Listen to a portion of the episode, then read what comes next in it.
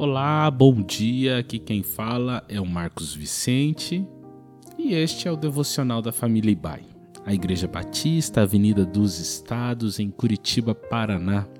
Hoje é quinta-feira, dia 20 de julho de 2023.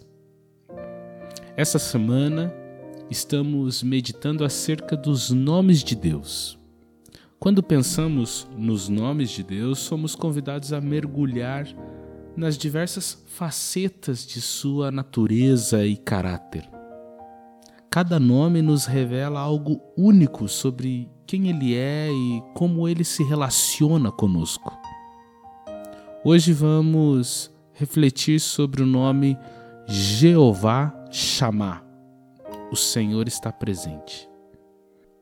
A expressão Jeová Chamar aparece na Bíblia em Ezequiel capítulo 48, verso 35, no contexto da visão da futura Jerusalém restaurada, onde Deus promete que seu nome estará ali. O texto diz: E o nome da cidade, desde aquele dia, será: O Senhor está ali. Jeová chamar. Essa declaração enfatiza a importância da presença de Deus no meio do seu povo. Jeová chamar pode ser traduzido como o Senhor está presente ou o Senhor está lá. Esse nome de Deus destaca sua onipresença, ou seja, a capacidade de estar presente em todos os lugares ao mesmo tempo. Ele é um Deus que não está limitado por tempo ou espaço e sua presença é sentida e disponível a todos que o buscam. No Novo Testamento encontramos a profecia cumprida através de Jesus Cristo, que é chamado de Emanuel. Esse nome significa Deus conosco.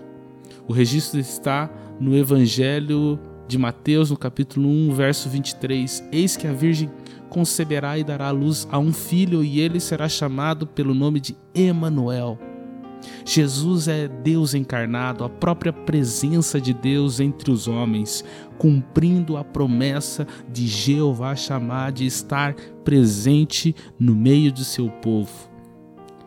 Ele está conosco a todo tempo, quer sintamos sua presença, quer não.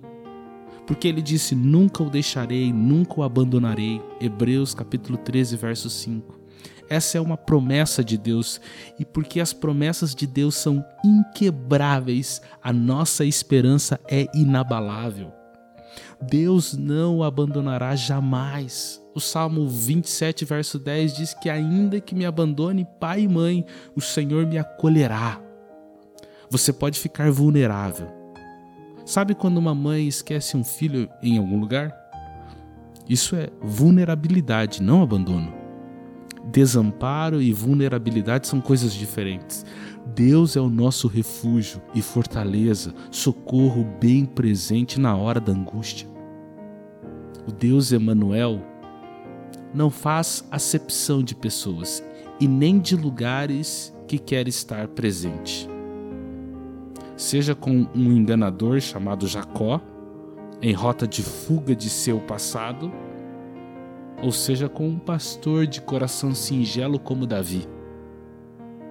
Seja com um rebelde profeta Jonas, fugitivo em alto mar, ou com um dedicado apóstolo Paulo em um naufrágio. Deus está. Deus está presente. Jeová chamar, o Emanuel, é um presente sempre presente.